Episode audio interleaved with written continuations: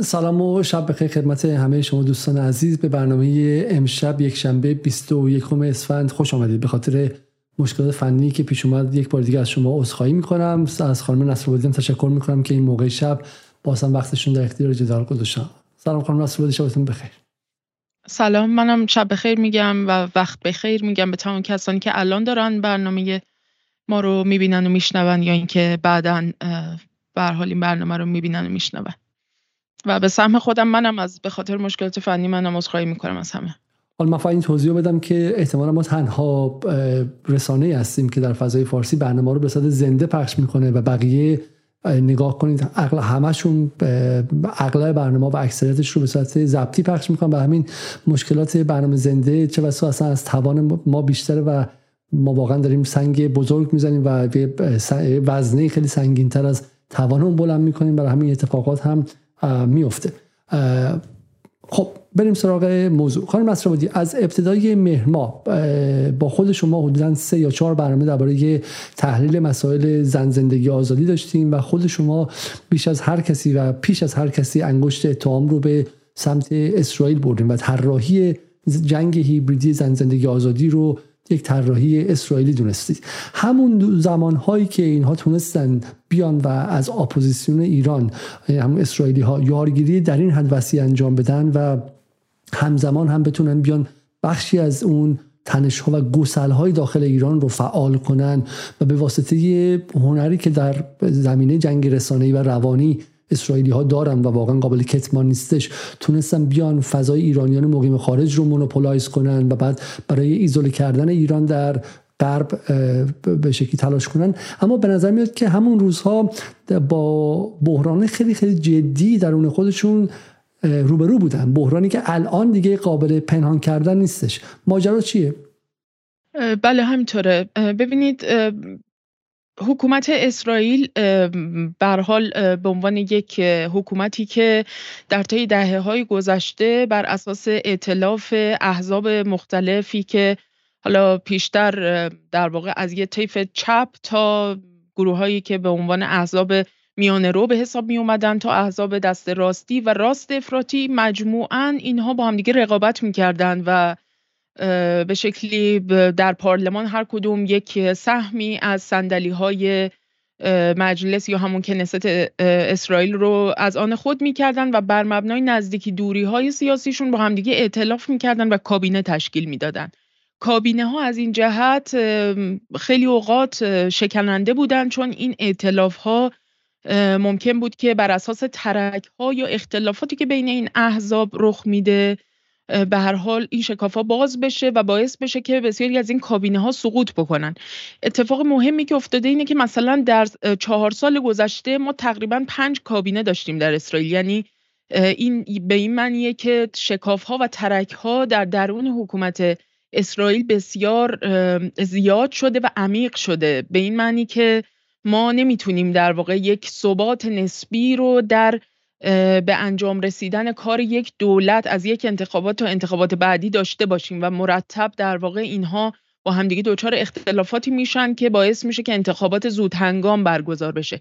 خب ما یک در فاصله در واقع بهار تا نوامبر ما یک دولت موقت داشتیم در اسرائیل که یک دولتی بود که به نوعی میشه گفته حالا راست میانه به حساب میان چون دیگه ما در اسرائیل به اون معنا گروه ها و احزاب چپ نداریم. در واقع رقابت الان بین راست ها و راستتر هاست یعنی ما یک مجموعی از راست های میانه رو داریم که حالا به لحاظ نزدیکی و دوری با سیاست های جهانی که از سمت بلوک غرب و بلوک ترانس آتلانتیک در واقع داره نمایندگی میشه نزدیکترن به اونها و گروههایی داریم که راست افراطی هستن که در اسرائیل به شکلی میشه گفت که در واقع گروه هایی هستن که یهودی های افراطی سهیونیست های افراطی تر از گروه های دیگه و به شکلی گروه های هویتگرایی که بسیار گسترده شدن و رشد کردن. بنابراین جامعه اسرائیل چه در واقع در سطح حکومت چه در سطح جامعه یعنی در سطح اجتماعی به شدت دوپار است و شکاف بینشون زیاد شده به گونه ای که ما با یک جمعیت عظیمی مواجه هستیم که حالا بق... 50 درصد جامعه حدودن به طور نسبی با تقریبی میشه گفت که در واقع هواداران شکلی از حفظ شکل دموکراتیک حکومت در اسرائیل هستن یعنی همون شکل رقابت احزاب و یه شکلی از تفکیک قوا در نظام سیاسی و یک پنجاه درصد جامعه که رقم قابل توجهی هم هست گروه های راست افراطی هستند که به شدت طرفدار این هستند که در واقع حکومت اسرائیل به عنوان یک حکومت میلیتاریزه و کاملا پادگانی بخواد به حیات سیاسی خودش ادامه بده اشغالگری ها رو با شدت بیشتری دنبال بکنه شهرک سازی ها رو همچنین و این شکاف بسیار تشدید شده. از زمانی که از نوامبر یعنی زمانی که حزب لیکود و متحدانشون جنا گروه های مختلف راست افراطی با همدیگه کابینه رو تشکیل دادن و اکثریت پارلمان رو از آن خود کردن. حالا این نکته مهمی که شاید اون دوره وقت نشد بهش بپردازیم اینه که اون بخشی که نتانیاهو تونست با اتحاد باشون و ائتلاف باشون به قدرت برسه حتی راست افراطی معمولی نبودن. راست افراطی بودن که در لیست تروریستی دولت ایالات متحده آمریکا بودن. این تصویری که می‌بینیم مال فارن پالیسی و و میگه که به شکلی پارتنر نتانیاهو یکی از کسایی بود که تو خود آمریکا مثل داعش و مثل به شکلی القاعده و اینها باش رفتار می‌کردن و نتانیاهو رفت و کنار اینها وایساد تا اینکه بتونه به شکل این اعتبار این به شکل این اعتلاف رو انجام بده. و در خود غرب هم این یه سر صداهایی کرد و غیره. به نظرتون نتانیاهو چی می‌خواست و به واقع هدفش چی بوده این بود که بالاخره از یه نکته مورد توافق توی فضای انگلیس عبور کرد فضای اسرائیل عبور کردی بالاخره توی اسرائیل ادعاشون اینه که ما بزرگترین دموکراسی منطقه هستیم و یه خطوط قرمزی باید داشته باشن دیگه.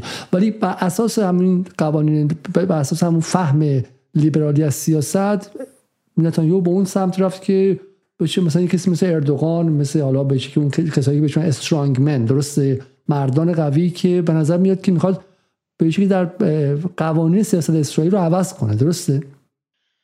بله. حالا البته بیشتر از اردوغان مثلا به کسانی مثل دیوید دوک یعنی رهبر کوکلوکس کلان ها در آمریکا یا مثلا ماریان لوپن در فرانسه که در واقع چهره های کاملا فاشیستی به حساب میان در واقع به اونها بسیار نزدیکه.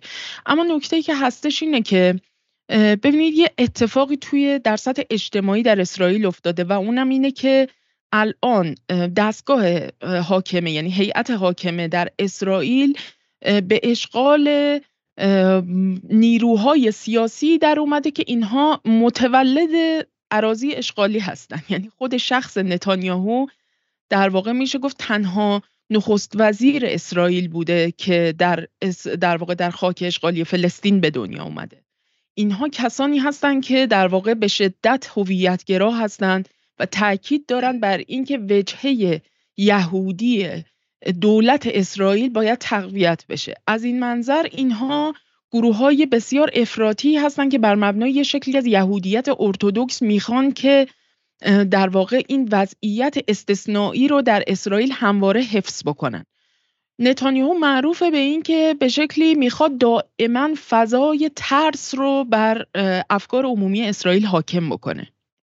و در واقع نتانیاهو و متحدانش کسانی هستند که کاملا معتقد به این هستند که حکومت اسرائیل به عنوان یک رژیم صهیونیست باید یک فضای پادگانی داشته باشه. یعنی به شدت علاقمند هستن که فضای حکومت میلیتاریزه بشه فضای جامعه اسرائیل میلیتاریزه بشه و با توجه به اینکه مدام دارن بر این تبل میکوبن که یک ترس و ارعابی رو تزریق بکنن به جامعه اسرائیل دائما دارن افکار عمومی رو از مردم کرانه باختری عرب های ساکن حالا به اصطلاح خودشون اسرائیلیا و عراضی اشغالی که در به حال به نوعی الان جز قلم رو اسرائیل به حساب میاد از کشورهایی مثل ایران در منطقه یا مثلا بعضی از دولت های اروپایی مثلا دائما سعی می‌کنه این فضای ترس رو ایجاد بکنه و از این جهت با توجه به اینکه خودشون جریانات سیاسی رو نمایندگی می‌کنن که طرفدار در واقع میلیتاریزه شدن فضا و شکلی از پادگانی شدن فضا هستند و این به نوعی انگار که اینها توانایی و ظرفیت و بالقوگی های بیشتری برای مقابله با این تهدیدها دارن یا اینکه اراده بیشتری دارن برای اینکه بخوان با این تهدیدها مواجه بشن این رو در واقع به افکار عمومی اسرائیل دائم میفروشن و این تا حد زیادی هم خریدار داره. چون که گفتم تقریبا 50 درصد جامعه اسرائیل نسبت به این گرایش متمایله. مثلا اتفاقی که افتاده جامعه اسرائیل به شدت نصف نصف شده. نصفشون حالا همون بخشی از باقی مانده اون ایده های دموکراتیک. دموکراتیک به معنی اشغالگرانه و کلونیالیستی و استعمارگرانه. یعنی ما بالاخره آدم های متمدنی هستیم. این عربای غیر متمدن هم اونجا هستن و غیره ولی یه سهمی بهشون میدیم. ولی خودمون قوانین دموکراتیک و لیبرال رو انجام میدیم. افتخار می‌کنیم که همجنسگراها توی کشورمون آزادن. افتخار می‌کنیم که دموکراسی هست آزادی بیان هست اورشلیم پست هست ولی در کنارش هایرتس هم هست و غیره و غیره. اما یک سمت هم که شما دارید میگین که این میلیتاریزم یا نظامی تفکر نظامی گرایانه و اینکه ما تحت خطریم باید بریم و همه جهان عرب می‌خواد ما رو نابود کنه و باید بجنگیم هی جنگ های بیشتری به وجود بیاریم و غیره و گور پدر دموکراسی و به اونم نیاز نداریم سمت دیگه و این به اون نقطه رسیده که دو طرف چنان با هم قدرتشون برابری که می‌تونن همدیگر رو به نقطه به شکلی پارگی و فروپاشی برسونن. برای اینکه نشون بدیم که این بحث به شکلی بحث گلدرشت حالا فارس نیوز و کیهان نیستش اجازه بدین که من شما رو ببرم و یک سفری کنیم به به شکلی به مطبوعاتی که در مورد این روز صحبت کردن. این بی بی سی فارسیه و میگه یکی از بزرگترین تجمع های اعتراضی در تاریخ اسرائیل برگزار شد. صدها هزار مال 21 اسفند 1401 صدها هزار نفر در اسرائیل در آنچه یک از بزرگترین تظاهرات در تاریخ این کشور توصیف شده شرکت کردند و میگه که شمارشون در تلاوی به 200 هزار نفر رسید و منتقدان میگن تغییرات مد نظر دولت نظام دموکراتیک این کشور ضعیف خواهد کرد که حالا بهش خواهیم رسید. ولی سازمان دهندگان میگن 500 هزار نفر تظاهر کننده دموکراسی ها شنبه در نقاط مختلف کشور به خیابون اومدن و هایرس هم اون رو بزرگترین تظاهرات تاریخ این کشور توصیف کرد.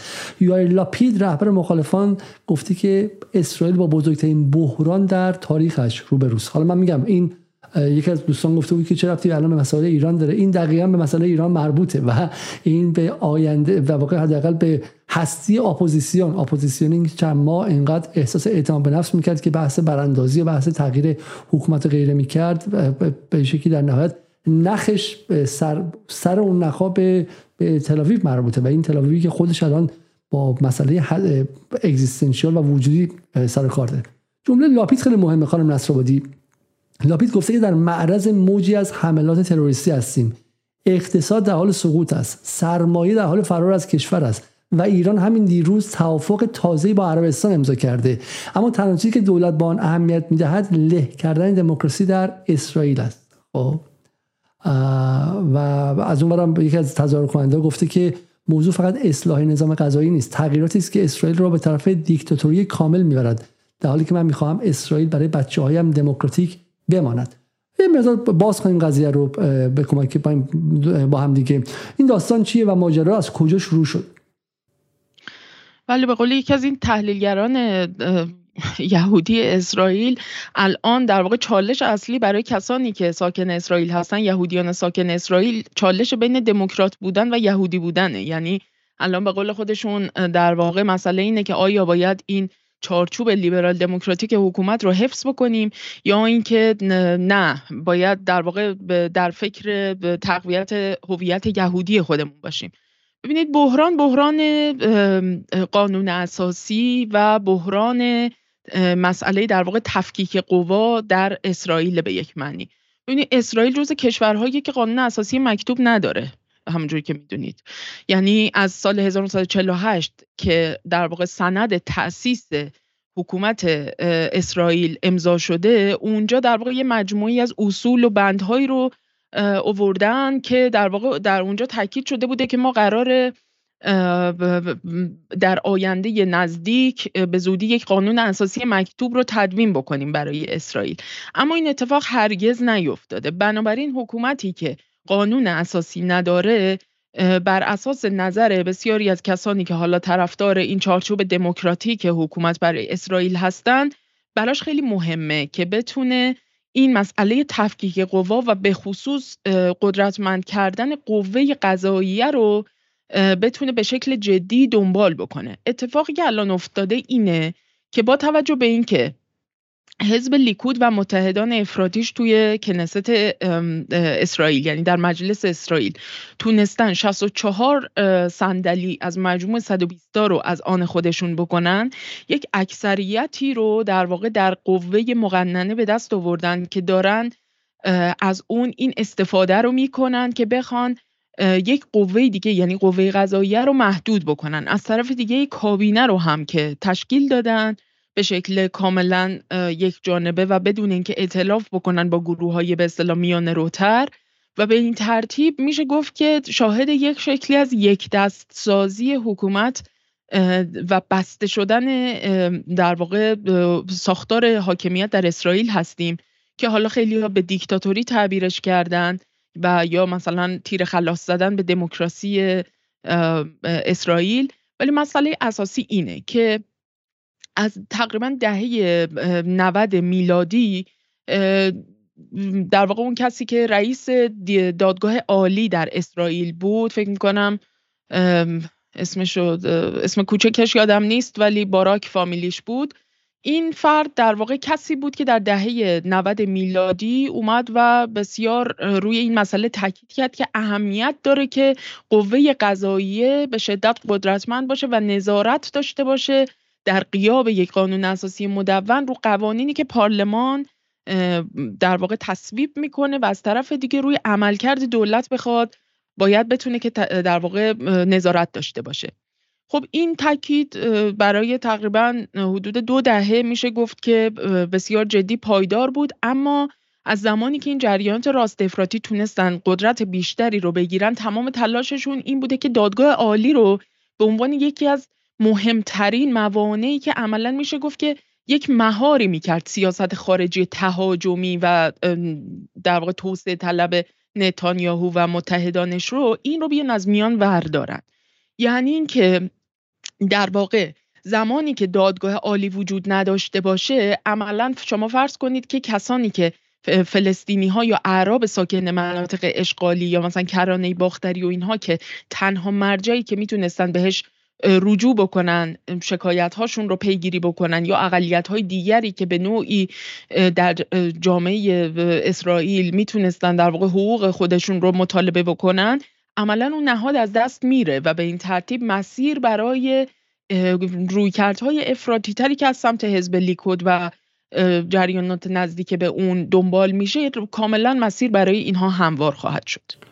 این در واقع اشاره شما به اهارون باروک درسته و بعد بعد اهارون باروک که و این خیلی اتفاق جالبیه شاید برای مخاطبانم جالب باشه اینکه به شکلی واقعا که شما میگید. اتفاقی شبیه اتفاقی که توی آمریکا هم داره افتاد ترامپ سعی کرد که ساختار سوپریم کورت یا دیوان عالی رو عوض کنه و آدم های خودش اونجا بذاره. در اینجا اینو گفت میگن که حالا کسایی که در قوه قضایی هستن و خیلیشون آن الکتد هستن انتخاب نمیشن قاضی هستن که به تدریج به واسطه خود قوه قضایی بالا رفتن. اینا نباید بتونن حرف آخر رو بزنن. من دو مثال بزنم که برای مخاطب مشخص چه داستان چیه. یه داستان همین آهاران باروک در سال 2012 بود گمانم که گفتش که اولترا ارتودکس ها باید برن به سربازی. چون قبلش می‌خواستن اینها رو مستثنا کنن از سربازی رفتن و یه پوانی بود که نتانیاهو داشت به ارتودکس های افراطی و به شکلی به بخشی از این تندروها می‌داد که بتونه ازشون یارگیری کنه و باروک و به شکلی قوه قضایی گفتن که فرقی نیستش و همه شهرونده و برن سربازی و این تضاد بین هویت اسرائیلی که هویت سکولار هستش و اون هویت مذهبی دینی fundamentalist و بنیادگرا این دوتا با هم دیگه در تضاد بودن. بعدی این بود که اون settlement های غیرقانونی که در West Bank ساخته بودن و اون شهرک نشین های غیرقانونی رو باراک و قوه قضایی گفتن که این غصب زمینه و حق نداری باید از اونجا خارج شی و دیدین احتمال تصاویری که سربازای اسرائیلی میرن و این شرک نشینا وای میستن خودشون زیر بولدوزر می‌خوان بندازن و خونه رو خراب می‌کنن. در تضاد بین دو نوع جنس فهم از اسرائیلی بودن بود و پوست اندازی که اسرائیل داره انجام میده. من فقط واسه میگم چه اینقدر مهمه؟ چون که حالا ما به شکلی با اسرائیل به عنوان یک حکومت زایده استعمار و زایده امپریالیسم خب مسلمه که هیچ به شکلی معتقدیم که اصلا تا وقتی که اسرائیل هست منطقه روی خوش به خودش نمی‌بینه. اما با این حال همین اسرائیل هم درجات مختلف داره. اسرائیل چپ سوسیالیستی هستش که کیبوتس درست می‌کرد و زندگی اشتراکی در دهه 50 و 60 داشت و اسرائیلی که داره یواش یواش اون جنبه ها رو کلا از دست میده و تبدیل میشه به حکومت بسیار مذهبی فاندامنتالیستی که درون این جهان غیر یهودی احتمالا فقط می‌تونه با جنگ زندگی کنه و هی داره دیوارها و حصارهای دور خودش رو بلندتر می‌کنه و این دو هویت به لحظه رسیدن که نه فقط ممکنه که به شکلی همدیگر رو نابود کنن ممکنه که کلی ماهیت اسرائیل رو هم نابود کنن. ما برای اولین بار می‌بینیم که آن چیزی که در بین خیلی به عنوان نابودی اسرائیل شناخته میشه توهم نیست و حرف گلدرش هم نیست. من می‌خوام فقط به شما یک بار دیگه این رو نشون بدم که بعض در داخل اسرائیل چه چیزیه که ببینید که سطح و عمق درگیری ها چه چیزی و واقعا بحث زن زندگی آزادی در ایران تبدیل به یک تظاهرات مسالمت آمیز گل و بلبلی می‌کنه در مقایسه با این اتفاقا. میگه که میگه این موضوع باعث شکاف عمیق در جامعه اسرائیل شده. در این میان نیروهای احتیاطی که ستون فقرات ارتش هستند برای ابراز مخالفت با این طرح تهدید کردن که از خدمت نظامی خودداری خواهند کرد. این دعوا به عمق ارتش اسرائیل کشیده شده. روز دوشنبه ده ها خلبان ذخیره در یک واحد ویژه نیروی هوایی گفتند که در جلسات آموزشی شرکت نخواهند کرد. آنها بعدا تغییر نظر دادند. معترضان روز پنجشنبه جاده رو بستن و تلاش کردند که مانع پرواز نتانیاهو شوند. او با تاخیر راهی ایتالیا شد و و و غیره و غیره. و حالا ما یه مقدار از این اخبار که بگذاریم یه جمله‌ای که خیلی این روزها تکرار شد خانم نصرآبادی سیویل وار بود. یعنی جنگ داخلی. How Israel's political crisis is fanning the flames of civil war. چگونه دعوا و بحران داخلی اسرائیل داره یک جنگ داخلی رو باد می‌زنه خب؟ و چگونه ممکنه به یک جنگ داخلی برسه؟ و حالا شما ممکنه بگید که این میدلیس آیه که در نهایت متعلق به قطری هاست ولی از میدلیس آیه که میاد بیرون به دیلی بیست میری که متعلق به راستای آمریکایی و میگه که اسرائیل could be headed for a cold civil war. اسرائیل شاید به سمت یک جنگ داخلی سرد در حال رفتنه خب؟ و و این خیلی اتفاق عجیبه. یعنی ما اسرائیلی که داشت در ایران تلاش می‌کرد جنگ داخلی را بندازه در کمتر از سه ماه خودش گرفتار یک شبه جنگ داخلی شده. اتفاقا یکی از رؤسای سابق موساد تامیر پاردو هم در مورد این قضیه چند روز پیش اظهار نظری کرده بود مبنی بر اینکه اسرائیل اصلا نیاز به دشمنی مثل ایران نداره برای اینکه بخواد دچار فروپاشی بشه چون در واقع آقای نتانیاهو و شرکای ایشون دارن عملا جامعه اسرائیل رو به سمت یک شکلی از فروپاشی از درون می‌برن. هیچ نیازی نیستش که در واقع عامل خارجی بخواد تو این قضیه دخالت بکنه. یه چیزی که خیلی جالبه در مورد این قضیه اینه که ما با یه نسل جدیدی از سیاستمداران یا در واقع میشه گفت به شکلی اینها در واقع یه شکل متفاوتی از سیاست سیاست در واقع ورزی رو نتانیاهو و افرادی شبیه به او و نزدیک به او دارن پیاده می‌کنن و اون هم شکلی از در واقع یک تیپ متفاوتی از سیاستمدارانه که همزمان نظامی امنیتی سیاسی هستند یعنی اینها به کاملا معتقد هستند که به, به زیست در یک شرایط بحرانی نیاز دارند نتانیاهو اصلا تمایلی نداره. یعنی میگم نتانیاهو منظورم کل حزب لیکود و احزاب راست افراطی نزدیک به اون هست. اینها به هیچ وجه تمایلی ندارن که اسرائیل از یک شرایط بحرانی و از وضعیت تهدید دائمی در واقع خارج بشه. چون معتقد هستن اگر که چارچوب دموکراتیک حالا دموکراتیک توی گیومه اسرائیل در واقع حفظ بشه رژیم اسرائیل دیری نمیپایه و در واقع این باعث فروپاشیش میشه. اینها دموکراسی در اسرائیل رو به نوعی در تقابل با به نهایت رسیدن پروژه صهیونیسم در این کشور می‌دونن. بنابراین معتقد هستند که باید این جنگ دائمی این وضعیت استثنایی که مبتنی بر یک تهدید همه جانبه از سمت کشورهای منطقه و در واقع کل اون وضعیت به نوعی موجودیت اینها در جهانه به عنوان یک دولت پادگانی استثنایی این باید همیشه حفظ بشه و اینها طرفدار این قضیه هستن. یعنی حتی دیگه میشه گفت که یه کسی مثل نتانیاهو با مثلا افرادی مثل خود مثلا مناخیم بگین که بنیانگذار حزب لیکوده یا مثلا کسانی مثل اسحاق شامیر یا آریل شارون که به عنوان قصاب صبرا و شتیلا مشهور هستش و همگی افراد به نوعی کاملا جنایتکاری هستند در تقابل با اونها اونها بسیار عملگرا و پراگماتیست و اهل سازش به حساب میان. یعنی یک کسانی الان روی کار هستن که دارن این شکل از در واقع توسعه طلبی و این رویکرد تهاجمی احزاب دست راستی مثل لیکود رو به یه سطح جدیدی ارتقا دادن. یعنی این یک وضعیت کاملا متفاوته در اسرائیل و برای همینه که بسیاری نگران این هستن که این شکاف نهایتا می‌تونه به فروپاشی از درون رژیم اسرائیل منتهی بشه.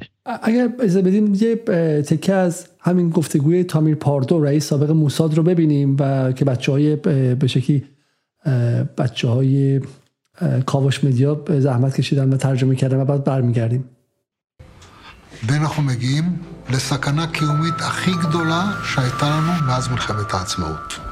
האויבים לא על הגדרות, האיראנים עוד לא זרקו פצצה. בשביל להרוס מדינה, בשביל לפרק מדינה לגורמיה, לא צריך את האיראנים. אפשר לעשות את זה בצורה מאוד מיומנת לבד. אתה מכולם מכיר איך מצטיירת תמונת המצב אצלנו במודיעין שלהם. אתה יכול לנסות לדמיין לי את המודיעין של משמרות המהפכה, את החמ"לים היום בטהרן, מה רואים שם, מה אומרים שם?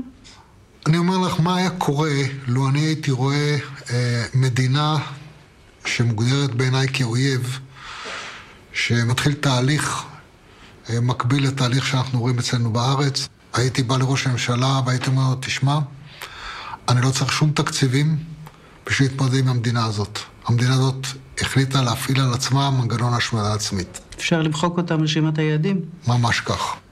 היא לא מעניינת יותר. היא מדינה בהתפרקות, חבל לי להשקיע בה.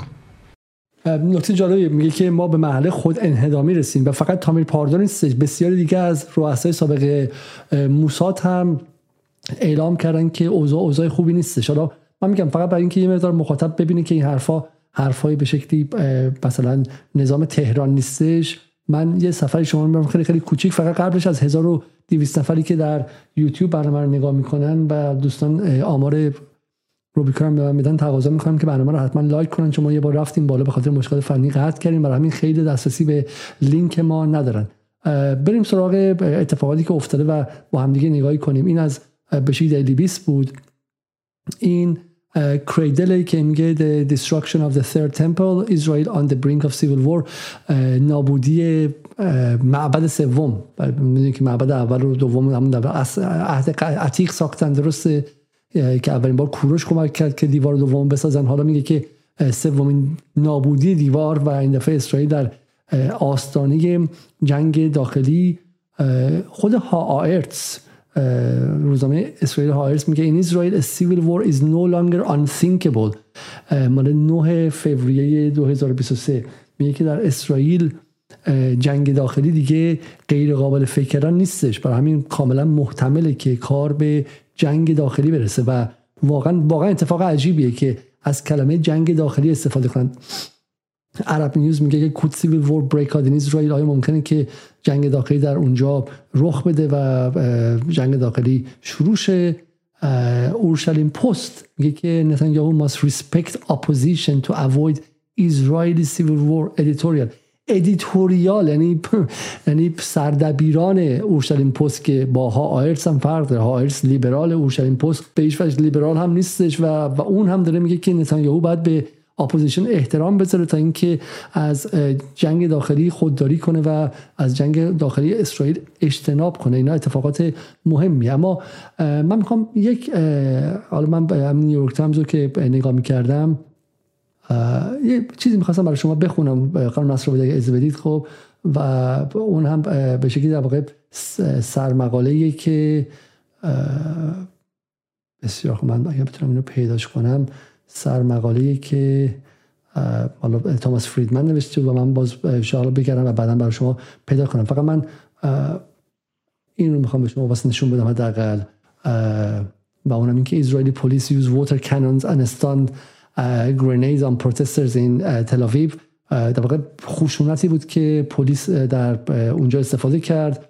و حالا شاید بتونیم صحنه‌ای ازش رو ما نشون بدیم در اینجا. نه حالا یوتیوب اجازه بده یا نه ولی می‌تونیم ببینید که درگیری ها با پلیس چطور بودش و بالا داره شدیدتر هم میشه. و بخش دومش هم بحث فرار سرمایه بود. یعنی این خیلی از اتفاق جالب و خبر خیلی خیلی جالبی بودش که من واقعا برای خودم قابل تصور نبودش. حالا من این رو هم اگه بتونم برای شما پیدا کنم بسیاری در اینجا.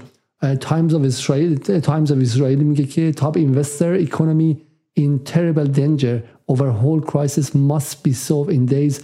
میگه که اقتصاد هم با مشکلات خیلی خیلی جدی طرف روبرو هستش. شلومو دوورات که کمپانی یک میلیارد دلار در تکنولوژی ارزش گذاری شده میگه که he has never seen such concern among foreign investors. هرگز این میزان نگرانی در بین سرمایه گذاران خارجی ندیده. Warns billions of dollars leaving Israel every day. هر روز میلیاردها دلار دقت کنید نه میلیون ها دلار میلیاردها دلار داره اسرائیل رو ترک می‌کنه و این هم که دیدیم الیت IDF reservists threaten to stop showing up for duty over judicial overhaul. الیت IDF reservists واقع نیروهای ذخیره نخبه و سطح بالای IDF که اسرائیل دیفنس فورس هستش یا ارتش اسرائیل هستن تهدید به خروش کردن. برای همین سرمایه داره خارج میشه ارتش داره درش به شکلی خروج اتفاق مثل همه چیزهای خانم نصرآبادی که برای ایران آرزو می‌کردن و فرداد فرحزت میگفتش که از سپاه دارن خارج میشن و به شکلی بخشی از سرداران سپاه دارن فرار می‌کنن. همش داره حالا اتفاق افتادن برای خودشونه. تقریبا اتفاقاتی که داره توی اسرائیل میفته یه جورایی میشه گفت که بعد از این حوادث این چند ماه در ایران مثل یک بومرنگی که از سمت اسرائیل پرتاب شد و حالا داره برمیگرده تو صورت خودشون. یعنی با توجه به اینکه به هر حال وضعیت اقتصادی اسرائیل هم توی یکی دو سال گذشته به خصوص بعد از موج کرونا چندان جالب نبود. یعنی بر اساس شاخص های اقتصادی که مثلا بررسی می‌کنیم می‌بینیم که مثلا بر مبنای چه تولید ناخالص داخلیشون چه بر اساس در واقع نرخ تورم چه بر اساس نرخ بیکاری و مجموعه شاخصهایی مثل رشد اقتصادی و همینطور همین موردی که شما اشاره کردین بهش در مورد فرار سرمایه که فکر می‌کنم تو ماه فوریه گفتن یه رقم عجیبی یه چیزی حدود مثلا 5 6 میلیارد دلار فرار سرمایه داشتن در ماه فوریه و این ارقام ارقام بسیار بزرگی هستند برای یک کشور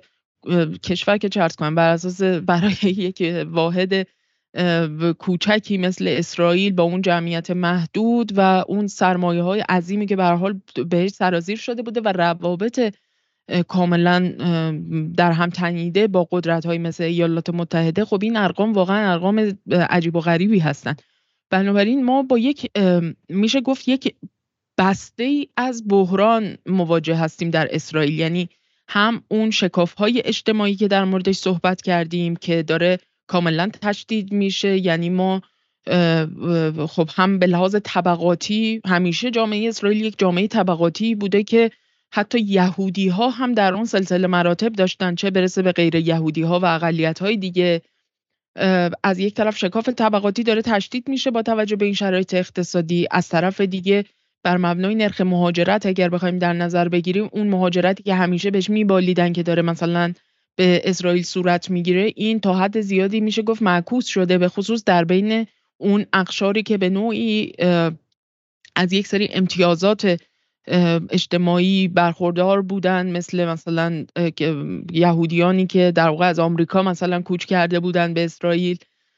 و اینها خیلی هاشون ممکنه برگردن. یعنی دیگه اسرائیل رو جای مناسبی برای زندگی ندونن چه به لحاظ امنیت اجتماعی و سیاسیشون چه به لحاظ امنیت اقتصادی.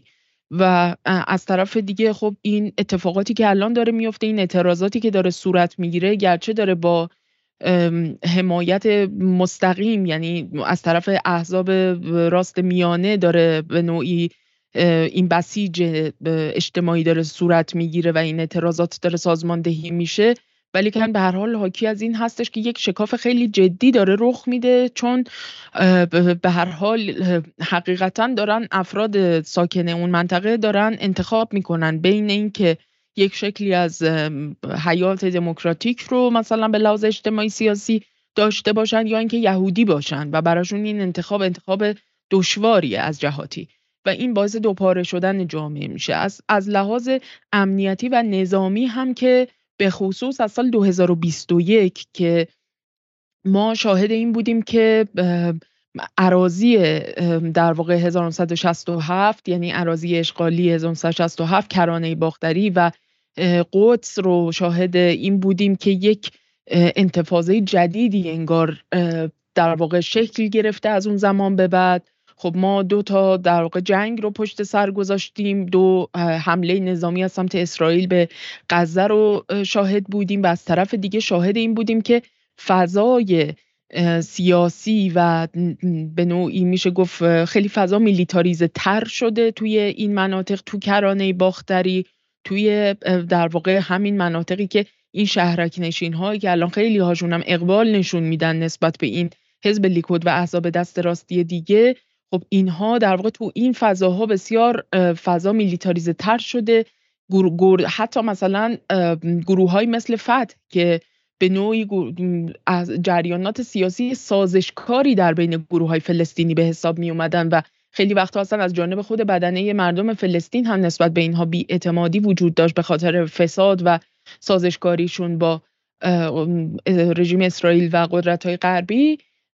حتی در اونجا داریم می‌بینیم که مثلا گردان های نظامی گروه های مثل فتح دوباره فعال میشن در کرانه باختری و اون مناطق 67 و اینها همه اتفاقات بسیار جدیدی هستند که از طرفی نشون میدن که مقاومت فلسطین به نوعی یک تجدید قوایی کرده چه به لحاظ نظامی و چه به لحاظ اون بدنه اجتماعی و نیروی مردمی که در واقع تحت تجربه اشغالگری هستند و از طرف دیگه داریم می‌بینیم که این یک فرصتی رو میده به جریانات راست افراطی که حالا اینها به نوعی بیان و افراطی تر بشن نسبت به گذشته به گونه که مثلا یک از شخصیتی مثل نفتالی بنت یا مثلا لیبرمن که خودشون اینها به نوعی جز افراد شاخص راست افراطی زمانی تو اسرائیل به حساب می اومدن الان اینا راست میانن. یعنی اینا جز راست میانه طبقه بندی میشن و به نوعی مخالفت می‌کنن با نوع سیاست ورزی که از جانب نتانیاهو و مثلا دیگر چهره شاخص حزب لیکود داره رخ میده.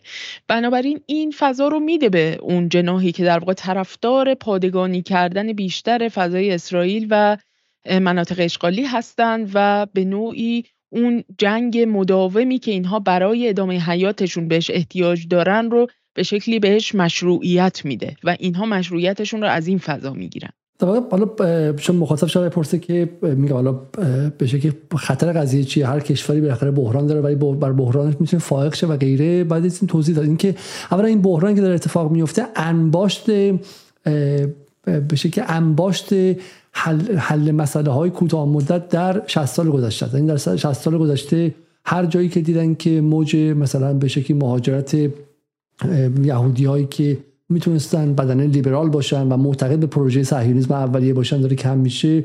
بلافاصله یا مثلا از اروپای شرقی رفتن یهودی سازی کردن یا اینکه به شکلی با ورود یهودیان افراطی و با پروژه فاندامنتالیست های مذهبی اومدن اون رو پر کردن. همون که حالا خانم نصر هم گفت بین نسلی که در خود اسرائیل هم به دنیا آمد و اون نسلی که حالا از جاهای دیگه اومدم این تضادها بود. بین سفادیک ها و اشکنازی ها این تضاد بودش. بین گروه های مختلف. و در واقع جامعه چند پاره و پاره پاره که برای اینکه حل مسئله کنن هی به شکلی با ترس از حمله فلسطینی ها حمله انتحاری ها و استشهادی ها خطر اتمی ایران. همین خطر اتمی ایران چیزی بود که تونست این جامعه رو از انفجار به اون دشمن بیرونی بود که نگذاشت که بحران های اسرائیل چه بسا خیلی زودتر خودش رو بیرون بده و نتانیاهو استاد این قضیه بود دیگه که مرتب همه چیز رو به واسطه این دشمن مخوف بیرونی که ایرانه بتونه فعلا قضایا رو به تاخیر بندازه. اما به نظر میاد که این انباش شدن مسائل که سالها وجود داشته الان به نقطه رسیده که دیگه به boiling point به قول انگلیسی به نقطه نقطه جوش به قول انگلیسی رسیده.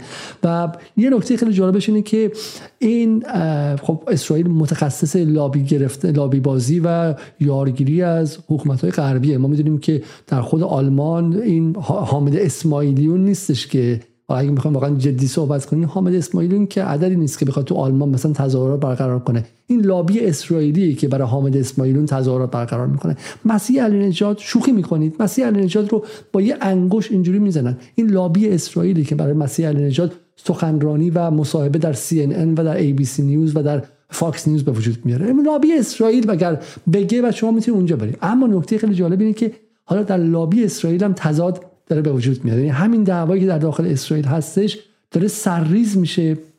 داره سرریز میشه به کجا؟ به, به لابی اسرائیل و به اسرائیلی های خارج از کشور. این به شکل مقاله مقاله تامس فریدمن سرمقاله نویس مهم نیویورک تایمز که میگه که American Jews you have to choose sides on Israel یهودیان آمریکا باید باید به شکلی موضع گیری کنید و بعد یک سمت وایسید. یا سمت نتانیاهو و به شکلی مرگ دموکراسی و پادگانی کردن یا سمت دموکراسی و مقابله با نتانیاهو. خب نتانیاهو طرفدار به قول شما خانم نصرآبادی نیمی از جامعه است و اون طرف هم نیم دیگر. یعنی این نیم نیمه مثل داستان ترامپ. ترامپ از هوا نیامده بود. ترامپ از به شکلی راشیا گیت و دخالت روس ها در فیسبوک اینا نیامده بود. اینا قصه های شاه پریونه. ترامپ محصول تضادهای داخلی نولیبرالی کردن اقتصاد آمریکا از 1990 به این سمت بود. ترامپ محصول بستن صنایع یکی بعد از دیگری بود و نتانیاهو هم از هیچ جا نیامده. نتانیاهو هم محصول تضادهای درونی مفهوم اسرائیل کشوری که با چسب اونجا ساختن و به زور جنگ و جنگ طلبی و زورگویی غرب اونجا چسبوندن و به شکلی تحمیل کردن به منطقه. و حالا تضادهای داخلی و اون contradiction ها داره میاد بیرون. و الان لابی های به شکلی اسرائیل در غرب هم با همدیگه دعواشون خواهد شد. چه زمان مناسبی برای یارگیری دشمنان اسرائیل؟ چه زمان مناسبی که بتونن از این دعواها به شکلی به امثال ایران و بقیه کشورها یارگیری کنند؟ من می‌خوام شما رو به این مقاله ببرم خانم نصرآبادی و با همدیگه تیکاشو بخونیم. این مقاله هفته پیش تامس فریدمنه. میگه که نتانیاهو در حال نابود کردن و پاره پاره کردن جامعه اسرائیل. خب چند تا نکته خیلی جالب میگه فریدمن. میگه که اسرائیل امروز یک یک آب گرم کنیه که به نقطه وی تو ماش استیم بیلدینگ اپ که خیلی بخار درونش جمع شده. خب و پیچ مهرهاش هم هر کنشون به یک سمتی رفتن. حملات مرگبار توسط جوانان فلسطینی علیه اسرائیلی ها توأم شده. With an expansion of Israeli settlement and the torching of the Palestinian villages by settlers. توأم شده با آتش زدن روستاهای فلسطینی ها توسط شهرک نشینان یهودی و تظاهرات گسترده مردم. این حالا مال هفته پیش بود خب. و این جمله خیلی جالب داره. میگه که هیچ وقت در تاریخ اسرائیل اینجا رو ببینید شما خب میگه اسرائیل has never experienced a Palestinian intifada. A Jewish settler intifada and ran Israeli citizen judicial intifada. میگه هیچ وقت اسرائیل انتفاضه فلسطینی ها انتفاضه شهرک نشینا و انتفاضه مردم خود مخالف خودش رو نداشته و این ستا همزمان با همدیگه توام شده و اینه که خیلی اوضاع رو خراب می‌کنه. و این نکته جالبی که میگه که میگه که it is a measure of how serious the situation has become that میگه انقدر جدیه که تعداد زیادی از رهبران سابق موساد مقابل نتانیاهو ایستادن و علیهش موضع گرفتن. از جمله دنی یتوم که به شبکه 13 اسرائیل میگه که اگر نتانیاهو به این کار ادامه بده effectively eliminate the independence of Israel high court. اگر این کار ادامه بده فایتر پایلتس خب یعنی خلبانان جت اسرائیل و بقیه نیروهای ویژه اسرائیل از دستورات دولت سرپیچی خواهند کرد. یعنی واقعا اگر ایران می‌خواد حمله نظامی کنه به اسرائیل می‌تونه در چنین شرایطی بر انجام بده. چون درون اونجا خلبانا میگن آقا ما قراردادمون با یک حکومت دموکراتیک بود و الان نتانیاهو یه حکومت دیگر انجام داده. عملا کودتا انجام داده و ما disobey یعنی سرپیچی خواهیم کرد از از دستورات اون.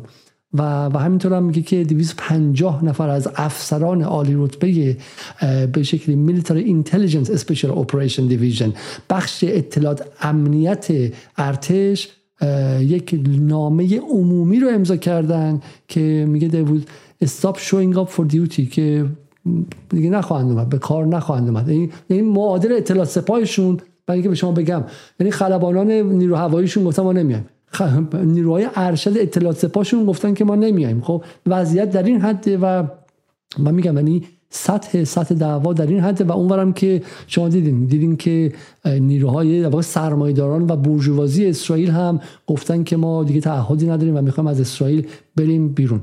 خب خانم رسابادی این چه تأثیری بر منطقه خواهد داشت؟ چه معنایی برای ما ایرانی ها داره؟ خب از یک طرف این بحث جنگ طلبتر بودن این جناح از در واقع دستگاه حاکمه رژیم اسرائیل خب به این معنیه که اینها همواره هم آمادگی این قضیه رو دارن و هم تمایل دارن نسبت به این قضیه که بخوان وارد شکلی از افزایش تنش با گروه های فلسطینی بشن. و این به این معنیه که وقتی که اینها سیاست گسترش شهرکسازی ها یا که الان خیلی هم در موردش در واقع بحث های خیلی داغی صورت گرفته که حتی منجر به این شده که آمریکا به یک معنی یکی از وزرای حکومت کابینه نتانیاهو رو به شکلی تحریم کرده. بهش حتی ویزا ندادن به اسموتریچ وزیر فکر کنم دارایی این حکومت اسرائیل کابینه فعلی اسرائیل که بهش ویزا ندادن به خاطر اینکه خواستار محو و نابود کردن یکی از شهرک های در واقع فلسطینی نشین در عراضی اشغالی بوده. و این به این معنیه که حتی میشه گفت که یک سطحی از تا زمانی که دست کم بایدن در کاخ سفید در حکومت هستش ما شاهد این خواهیم بود که سطح تنش ها بین رژیم اسرائیل و واشنگتن رژیم ایالات متحده هم ممکنه بالا بگیره و این به معنی این هستش که سیاست های اینا در منطقه غرب آسیا احتمالا یک جاهایی با همدیگه تداخل خواهد کرد. این به هیچ عنوان در واقع روی کردی که کابینه نتانیاهو داره نسبت به اصلاحات چه حالا اون اصلاح در واقع قوانین در مورد کاهش اختیارات دستگاه قضایی چه روی کردشون نسبت به گسترش شهرک نشین ها چه در واقع اون روی کردی که به نوعی به افزایش تنش تو منطقه می‌خواد منجر بشه در شرایط کنونی به هیچ عنوان برای ایالات متحده ای که بایدن در اون قدرت رو در دست داره مطلوب نیست. حالا مگر اینکه در دور بعدی جمهوری خواهایی به سر کار بیان که به شکلی میشه گفت که معادل سیاسی امثال نتانیاهو در اسرائیل هستند مثل امثال ترامپ یا مثلا کسانی که نزدیک به اون هستن مثل مثلا پامپو مثلا مشاورینی که داره مثل مثلا استیو بنان و امثال هم که کاملا یک جریانات اولترا راستی هستن که خیلی نزدیک هستن به این گرایشی که الان در اسرائیل در قدرته. از این جهت این خودش یک می‌تونه منشأ یک سری از تحولات جدیدی توی منطقه باشه. یعنی اگر اختلاف بین اسرائیل و ایالات متحده بالا بگیره این خودش به هر حال به این معنی هستش که اسرائیلی که دائما احساس ناامنی می‌کنه برای اینکه این ناامنی خودش رو در واقع بخواد برطرف بکنه دائم فضا رو ناامتر می‌کنه. این یک تناقضه ولی کن یک تناقض خیلی واقعیه. یعنی اتفاقیه که دائما میفته و رویکرد واقعیه. گرایش دست راستی راست افراطی که در حال حاضر در قدرت هستن در اسرائیل به این به این سمته. یعنی اولا باید در نظر بگیریم که بعد از شروع در واقع این جنگ در اوکراین اتفاق مهمی برای اسرائیل افتاد و اون هم این بود که روسیه رو به عنوان دولتی که در منطقه ما در غرب آسیا به شکلی نقش تعادل تعادل بخش به توازن بخش به مناسبات و روابطی که توی منطقه در جریان بود بازی می‌کرد اون رو از دست داده. روابط اسرائیل و روسیه به شدت پرتنش شده و این تنش ها دائما افزایش پیدا کرده. و به هیچ عنوان چشمن حتی با روی کار اومدن نتانیاهویی که خیلی ها پیش بینی می‌کردن که شاید روابط مثلا نزدیکی که تاریخا داشته با مثلا شخص مثلا پوتین ممکنه به, به کار اسرائیل بیاد و باعث بشه که اینها به همدیگه نزدیک بشن. این پیش بینی که واضح بود که غلط این پیش بینی ولی کم کاملا غلط بودنش کاملا الان از حرام نشمس شده. به خصوص که الان خبری رو پیش از برنامه داشتم می‌دیدم که در واقع در حملاتی که روز گذشته اسرائیل داشته به سوریه یکی از در واقع چهره های شاخص نظامی روسی رو هم در خاک سوریه کشتن اسرائیلی ها و این طبیعتا از سمت مسکو به هیچ عنوان فراموش نخواهد شد. بنابراین سطح تنش بین اسرائیل و روسیه دائما در حال افزایشه و اسرائیل با توجه به اینکه روسیه رو از دست داده تو این منطقه عملا میره به این سمت که تنش های بیشتری ایجاد بکنه. ببینید حملات مداومی که داره به سوریه صورت میده. و از طرف دیگه نوع مثلا مناسباتی که با رژیم باکو برقرار کرده و داره اینها رو دائم تقویت می‌کنه برای اینکه همزمان هم علیه روسیه و هم علیه دشمن وجودی خودش یعنی ایران اقداماتی رو صورت بده و یک سری حرکات در واقع تهدید کننده و ایزایی رو در دستور کار داشته باشه دائما. بنابراین اسرائیل پاسخش به موقعیت ناامنی که در منطقه داره ایجاد ناامنی بیشتره. این به نظر می‌رسه که در واقع استراتژی این گرایشی که الان در قدرت هستن یعنی نتانیاهو و متحدانش هستش. بسیار من دقیقا می‌خواستم حالا همین بگم به نقاط پایانی برنامه برسیم. اینه که خب به نظر که نتانیاهو همونطور که بن سلمان در سعودی تخم مرغای خودش رو از سبد آمریکا به عنوان یک نظام سیاسی کلی بیرون کشی و در سبد ترامپ گذاشتهش و گفت من با شما گلوبالیستا و ترانس آتلانتیسیستا کاری ندارم. میرم سراغ ترامپ و با اون معامله می‌کنم. و خب به همین علت هم که سر قضیه خاشخشی دموکرات ها آزارش دادن و به شکلی انتقام گرفتن ازش. و الان هم اون داره انتقام می‌گیره از دموکرات و بایدن رو به هیچ می‌گیره. به نظر که نتانیاهو هم عملا اگرچه حالا با دموکرات رابطش رو قطع نکرد اما سعی کرد که تخم مرغاشو در سبد کسی مثل ترامپ بذاره و الان هم چشم به انتظار انتخابات بعدی یعنی منتظره که در انتخابات بعدی بایدن از سر کار بره دموکرات برن و به قول شما کسی مثل ترامپ یا پومپو یا مشابه اونها بیاد. برای همین به نظر میاد که نتانیاهو هم بازیگر خنگی نیستش و بازیگر به شکل کمهوشی نیستش و می‌دونه که داره داره ریسک می‌کنه می‌دونه که داره این بازی رو انجام میده. بخاطر الان نزدیک 20 سالی که بلند مدت ترین نخست وزیر اسرائیل و و به نظر میاد که روی اون حساب کرده که من اگر یک سال دیگه تقریبا دوام بیارم می‌رسیم به پرایمری ها و به انتخابات مقدماتی آمریکا و بعد از اون هم دیگه مناظره ها شروع میشه و و احتمالا دیگه آمریکا من, می‌تونم دوام بیارم.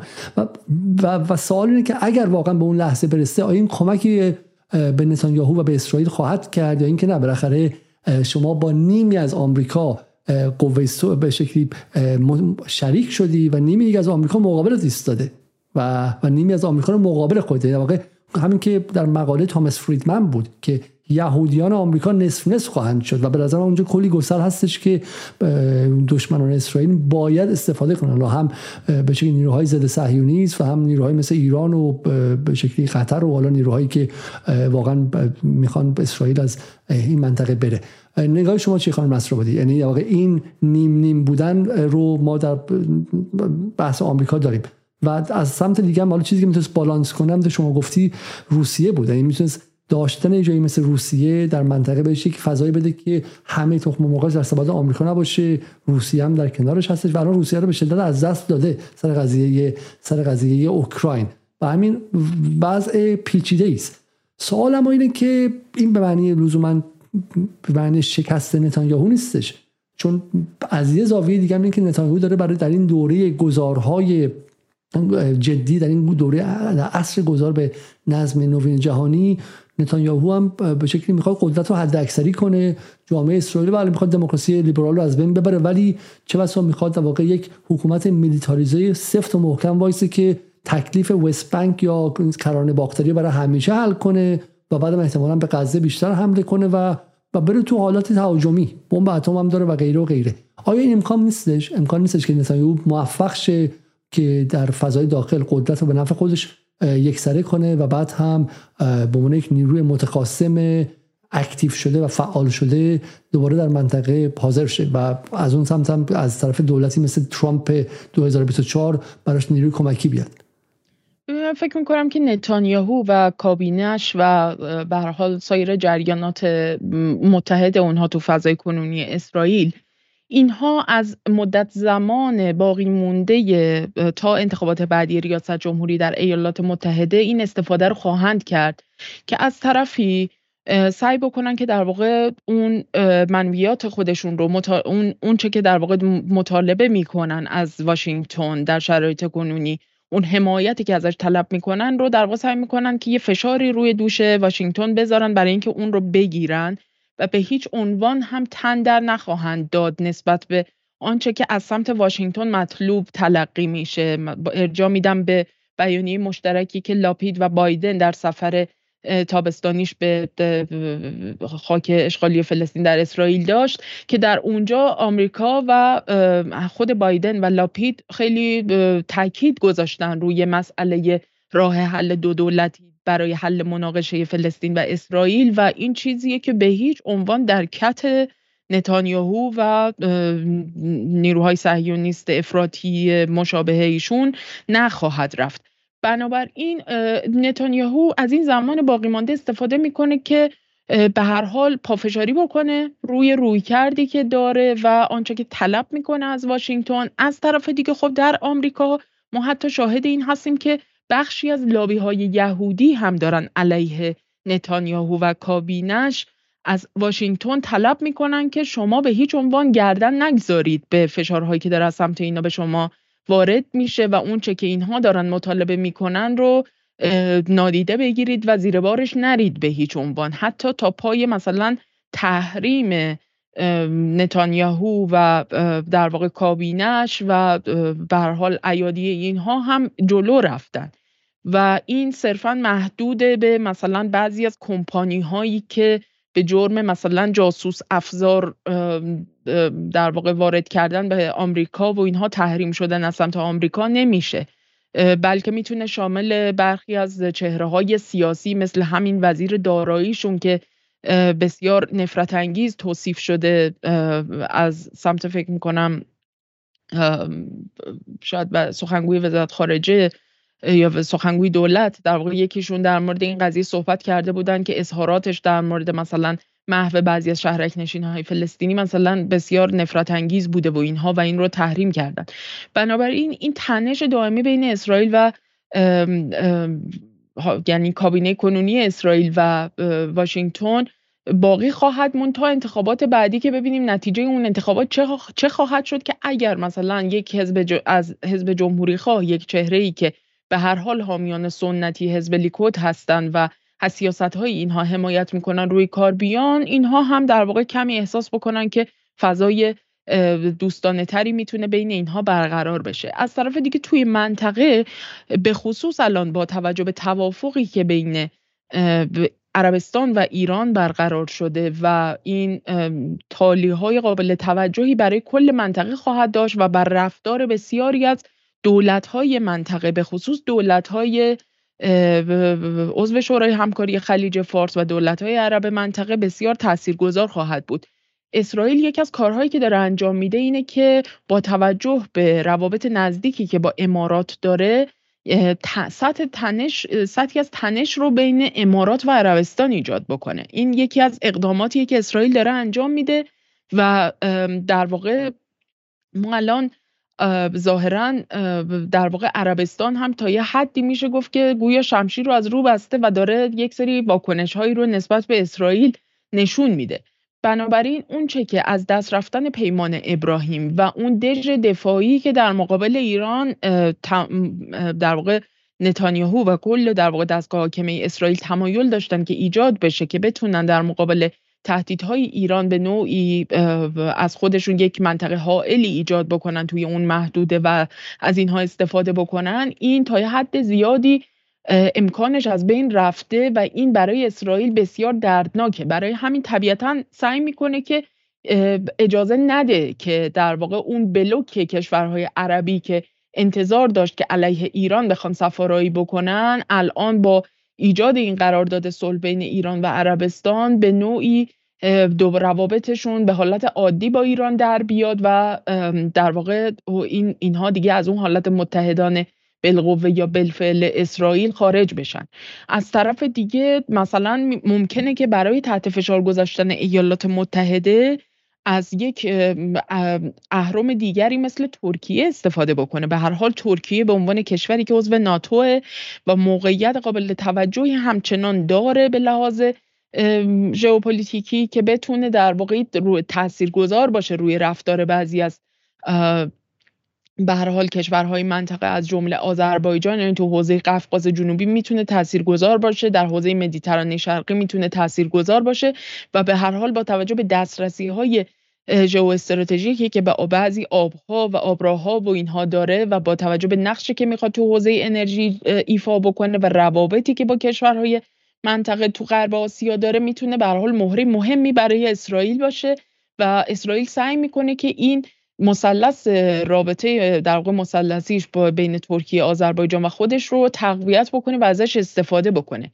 آذربایجان هم طبعا مهره که اسرائیل ازش کمال استفاده رو خواهد برد برای اینکه همزمان با تشدید قائله اون قائله که در قراباق آرتساخ در واقع برقرار هستش همچنان.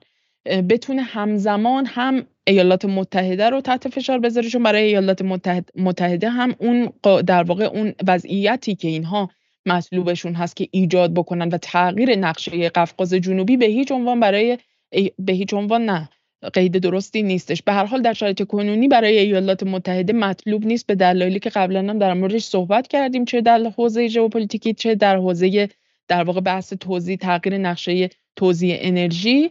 از این جهت آذربایجان مهره که می‌تونه یه استفاده سگانه برای اسرائیل داشته باشه. هم به عنوان تهدیدی علیه ایران ازش استفاده بکنه و هم به عنوان یک کانون تهدید و تنش برای روسیه به عنوان یه پاکتی که در واقع اونجا گشوده شده که می‌تونه روسیه رو در واقع تحت فشار بذاره و هم برای ایالات متحده در روابطش با ارمنستان که در شرایط کنونی براش ایجاد در واقع این تشدید این تنش تو قفقاز جنوبی چندان مطلوب نیست. بسیار خوب.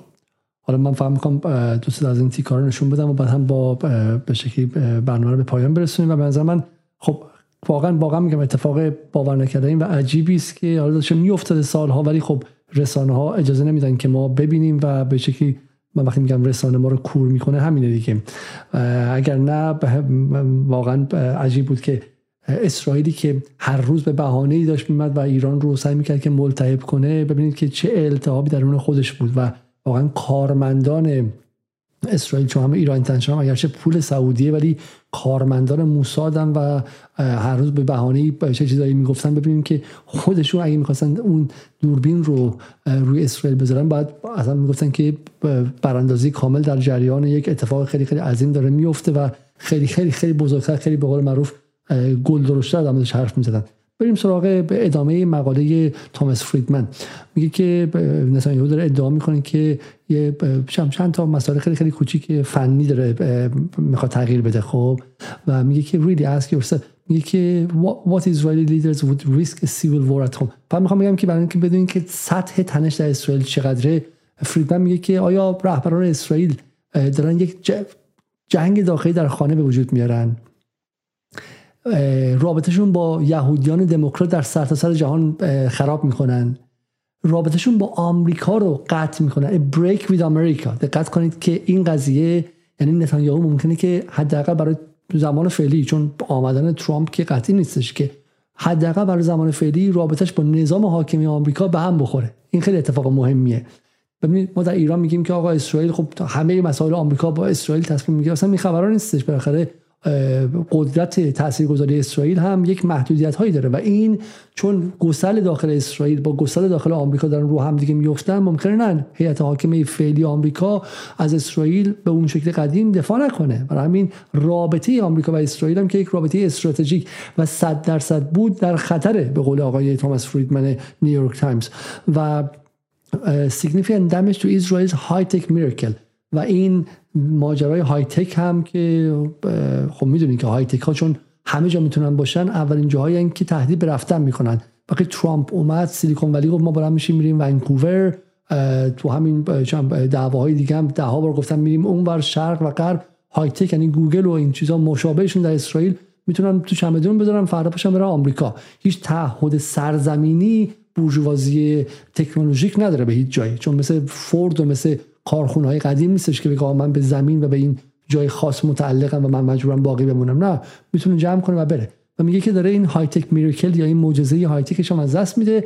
Now open talk by Israeli troops that they will not die to protect the dictatorship. و حالا هم که نیروهای نظامیش دارن میگن که ما نیستن برای یک نظام دیکتاتوری کشته شیم. و و میگه که این چه چیزی دارن خودشون رو تا این حد به خطر میندازن. این نکته شما داشته باشید. خب و من می‌خوام بازم بیام اینجا. این نکته هم هم باز فریدمن در مقاله دیگه ای میگه که به به آیپک مربوطه خب و میگه که میگه که most American Jewish organizations and lay leaders particularly the leadership of powerful Jewish lobbying like آیپک. میگه بیشتر اینها در 75 سال گذشته سعی کردن که از حکومت اسرائیل بسازه که امر کلی دفاع کنن. اما حالا در اینجا قرار گرفتن که بین نخست وزیر اسرائیل و خلبانان جت اسرائیل انتخاب کنند یعنی حتی آیپک هم الان دعواها و سر و بینش زیاد و زیاد و زیادتر خواهد شد. و این خیلی اتفاق جالبی یعنی واقعا در از یه هفته چقدر اتفاق افتاد خانم نصر اول رابطه ایران و سعودی. یعنی ما یه ماه پیش که ریوایند می‌کنیم دور به شکلی نوار رو عقب می‌کشیم. بحث این بود سعودی به زودی قرارداد ابراهیم رو می‌خواد امضا کنه و به شکلی تمام کشورهای اروپایی می‌خوان با ایران قطع رابطه کنن. بحث تحریم سپاه و غیره. بحث تحریم سپاه که حداقل از انگلستان و اتحادیه اروپا خارج شد. جوزف برول گفت که ما نمی‌تونیم کار انجام بدیم. بعدم که اومدن و از ایران دیدار کردن و به چی گفتن که نه فعلا ایران می‌خواد همکاری کنه با قضیه هسته ای ایران و عربستان رابطشون آغاز شد و اسرائیل در حال انفجاره. یعنی دقیقا انگار انگار همه چیز 180 درجه چرخید و و این واقعا چه بسا خاصیت این زمانه که اتفاقات داره خیلی خیلی سریع اتفاق میفته. کاملا همطوره البته میشه گفت که در واقع از سال گذشته یعنی از زمانی که به شکلی این تغییر وضعیت یعنی این نظم بین المللی به نوعی به چالش گرفته شد بعد از شروع عملیات نظامی ویژه روسیه در اوکراین. در واقع ما شاهد این بودیم که تحولات بسیار عجیب و غریبی با یک شتاب بسیار باور نکردنی رخ دادن در دنیا.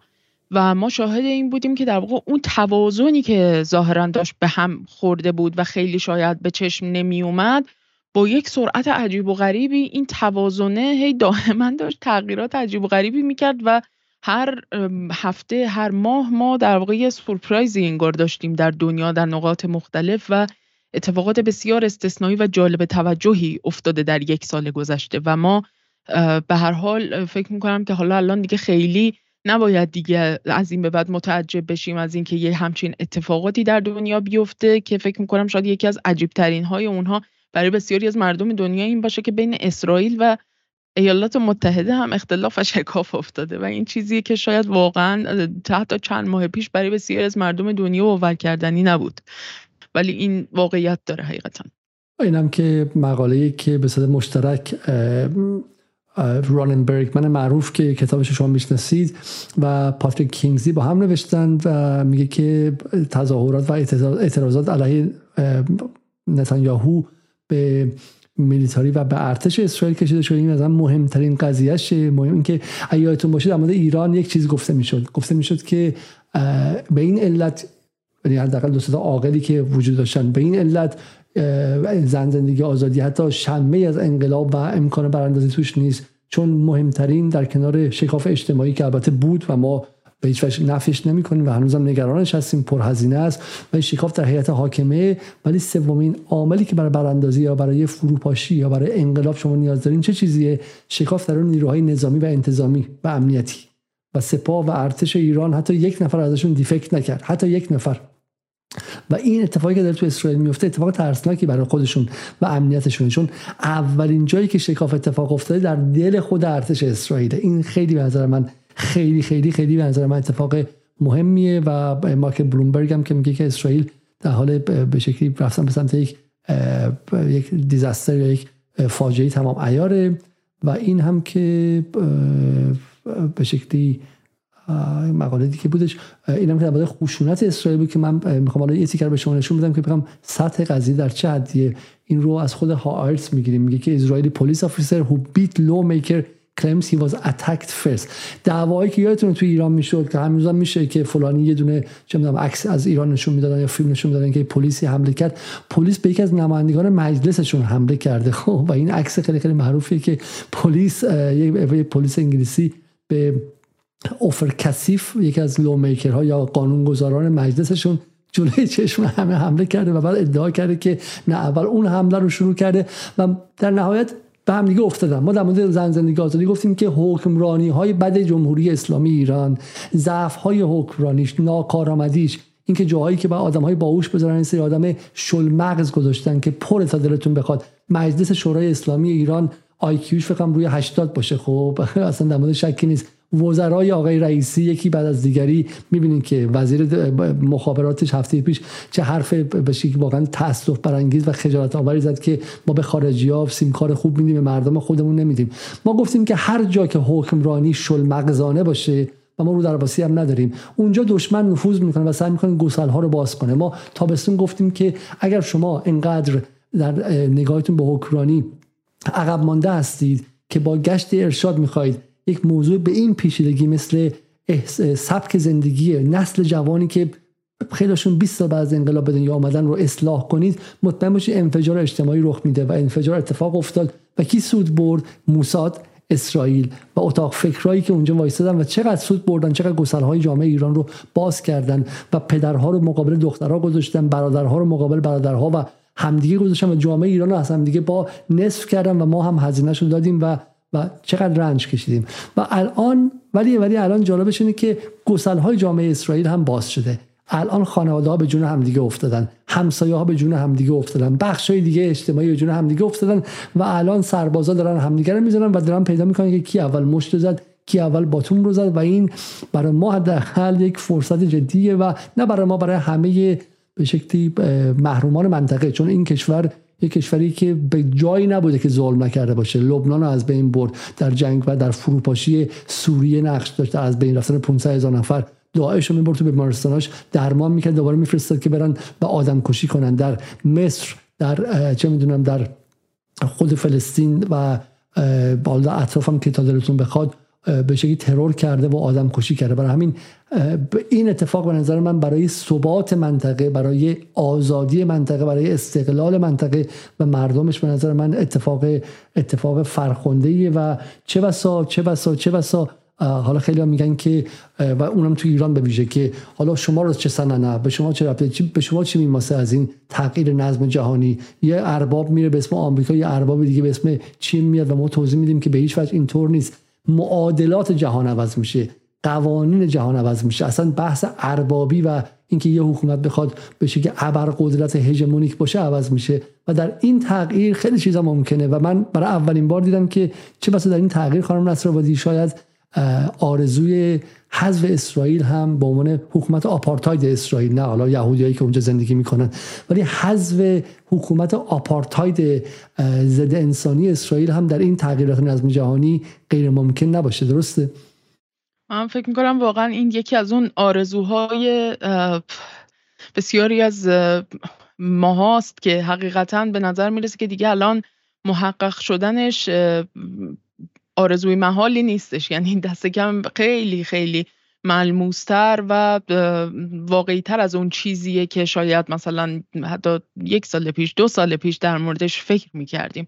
بسیاری از کسانی که به حال هنوز و همچنان متعهد هستند نسبت به بازپسگیری ارز اشغالی فلسطین و حقوق پایمال شده نسل های متعددی از در واقع مردم فلسطین که در تمام این سالها مقاومت کردن و رنج کشیدن و مقاومت کردن فکر می‌کنم این دیگه الان یه آرزویه که خیلی محقق شدنش قابل انتظاره و اصلا دور از دسترس و دور از اندیشه نیستش. از این نظر حقیقتا من یکی که خیلی خوشحالم فکر کنم بارها اینو گفتم بازم میگم. خیلی خوشحالم که دارم توی این دوره زندگی می‌کنم و یک سال پیش نمردم که این روزها رو بتونم ببینم. یعنی بتونم این چشم انداز روشن رو بتونم ببینم. یعنی واقعا بابت این قضیه خیلی شکر گذارم که هنوز زنده هستم و به هر حال دست کم. حتی اگه همین لحظه هم بمیرم یعنی با این امید مردم که این اتفاقات قابل تحقق و واقعا یه چشمانداز عادلانه تری از مناسبات در جهان در دسترسه. به اینجا بگم که از اون فضایی که اسرائیل داخل ایران رو به اون لحظه رسوند و میگم تمام گسلهای ایران رو باز کرد به اینجا ما چه مسیری اومدیم و به نظر میاد که در این تغییرات نظم جهانی حتی حذف اسرائیل به عنوان یک حکومت آپارتاید هم غیر ممکن نباشه و اون بخش شما کلا باید دوباره از اول بگید. من فکر می‌کنم از اینجا گفتم که در واقع یک مجموعه تحولات پرشتابی از زمانی که این جنگ در اوکراین شروع شد. یعنی آغاز عملیات ویژه روسیه در خاک اوکراین شروع شده. یک مجموعی از تحولات پیاپی و پرشتاب رخ داده که برای بسیاری از ما غیرقابل تصور بود در یک سال یعنی تا پیش از یک سال گذشته. و این اتفاقات بسیار متعدد و مکرر شدند تا جایی که ما شاید اصلا بسیاری از مردم دنیا از اصلا فکرشو نمی‌کردن که یک زمانی مثلا شکافی بین اسرائیل یا مثلا ایالات متحده بخواد به وجود بیاد. و ما الان داریم این رو می‌بینیم و این الان چیزیه که دیگه الان برای بسیاری از مردم جهان هم داره مرئی میشه و اینو باید باور بکنن که حتی اسرائیل و آمریکا هم می‌تونن با هم دیگه دچار مناقشه بشن و روابطشون پرتنش بشه. بنابراین باید انتظار بسیاری اتفاقات رو داشت و دیگه وضعیت جهان الان به گونه یه که دیگه درسته که خیلی شگفت زده میشیم ولی دیگه نباید دیگه از هر اتفاقی هم خیلی زیاد شگفت زده بشیم. و حالا من این دوباره تکرار می‌کنم. قبلا هم گفتم که خیلی خودم شخصا خوشحالم از اینکه در این دوره و در این برهه زمانی این در واقع نعمت رو ازش برخوردار هستم که زنده باشم. که بتونم با یک در واقع نگاه امیدوارانه به آینده ببینم که یک مجموعی از تحولات در این جهان این امکان و پتانسیل رو دارن که بخوان محقق بشن. یعنی ما می‌تونیم یک جهانی با یک سری مناسبات عادلانه تر داشته باشیم. جهانی که به حال مردمی که رنج دیده و ستم دیده بودن ملت های رنج دیده و ستم دیده بتونن در کنار همدیگه همزیستی بکنن و زندگی بهتری داشته باشن و بابت این قضیه من خودم شخصا خیلی شکر گذارم. بسیار من از این نظر ناراحتم که به شکلی در این شرایط بخشی از جامعه ایران نمی‌تونه این قصه رو ببینه نمی‌تونه این چشمهاش چنان سیاه و تیره و تار شده و چنان چشمهاش رو با ایدولوژی دروغین و کاذب و جنگ های رسانه‌ای و این حربه های روانی تیره کردن که نمی‌تونه این تغییرات کلان رو ببینه و برای همین نمی‌تونه در این اتفاقی که برای نسل های بعدی خودش هم می‌تونه مبارک باشه همراه ما باشه و ولی ولی بگذار بگذار بگذار که رسانه های به شکل بی بی سی و اینترنشنال شب به شب مردم ایران رو به اونجا ببرن که حکومت ایران در حال فروپاشی غرب داره نابودش می‌کنه به اسرائیل داره پیروز میشه. همه ملت ها خوشحالن غیر از ایران. همین رابطه ایران و عربستان رو هم بگن که عربستان پیروز شد. ایران خاک سر بدبخت بود از روی ضعف شکست خورد. بعدم می‌دونم ملحد و کمونیست مثل چین رفتش این رو آشتی داد. و بذار همه اینها رو بگم. اما واقعا می‌تونیم ببینیم که تغییرات جهان تغییرات جهان به سمتی که حداقل در این منطقه غرب آسیا روابط داره به شدت عادلانه تر میشه و روابط داره بسیار بیشتر همراسته با ملت هایی میشه که از روز اول خواسته هاشون خیلی محدود بوده. یک خروج امپریالیسم از منطقه خروج نیروهای آمریکا از منطقه و دو به شکلی مهار و بعد هم فروپاشی حکومتی که بر اساس آپارتاید مذهبی و آپارتاید قومیتی بنا شده و متعلق به این سرزمین هم نبوده با ورود گله‌ای میلیون ها اروپایی به این منطقه بوده. چون حالا یهودیان شرق آسیا که شرق اروپا که اروپایی های بودن که در واقع همون ستلر کلونایزین ستلر بودن یا در واقع مهاجران استعماری بودن. و و این خواسته ها به نظر من میگم در این منطقه داره محقق میشه و این اتفاق بسیار بسیار خوبیه. یک بار دیگه بس ما تکرار می‌کنیم اگر چشم شما به اون تصویر کلان و بزرگ باشه اگر چشم شما به اون تصویری باشه که از به شکلی در این سی سال داشته اتفاق می افتاده از جنگ عراق افغانستان و تا به امروز و به شکلی خروج تدریجی آمریکا از این منطقه. و این رو اگر دنبال کرده باشید بعد می‌تونید تصویر رو دیگر متفاوت ببینید و قصه دیگری در منطقه بشنوید. نه اون قصه دروغینی که بی بی سی و اینترنشنال هر شب به خانه شما میارن و درش ایران در حال متلاشی شدن همه چی در حال بدتر شدن فرق در حال بیشتر شدن و دیگه است. برای این برین سراغ اینترنشنال برین سراغ بی بی سی و برین سراغ اطرافیانتون خانواده هاتون دوستانتون که مصرف کننده اون دروغ ها هستن و بهشون بگید که از اسرائیل چه خبر. از اسرائیل چه خبر؟ اسرائیلی که سه ماه پیش چهار ماه پیش داشت برای ایران گردن کشی می‌کرد. و می‌خواست ایران رو به فروپاشی بکشونه به انقلاب بکشونه. خب اوضاع اوضاع خودش چطوره؟ و این مقالات نیویورک تایمز رو جلوشون بذارید و بهشون بگید که اونها از دنیا بیخبرن. حتی بر اساس رسانه های خود غرب هم اونها از دنیای حتی روایت شده توسط غرب هم بیخبرن و دارن دروغ رو باش زندگی می‌کنن. از اینکه تا این لحظه مهمان ما, مهمان ما بودید ممنون. تا برنامه دیگر که احتمالا سه شنبه باشه. درباره مسائل کارگران شب روزتون بخیر و خدا نگهدار.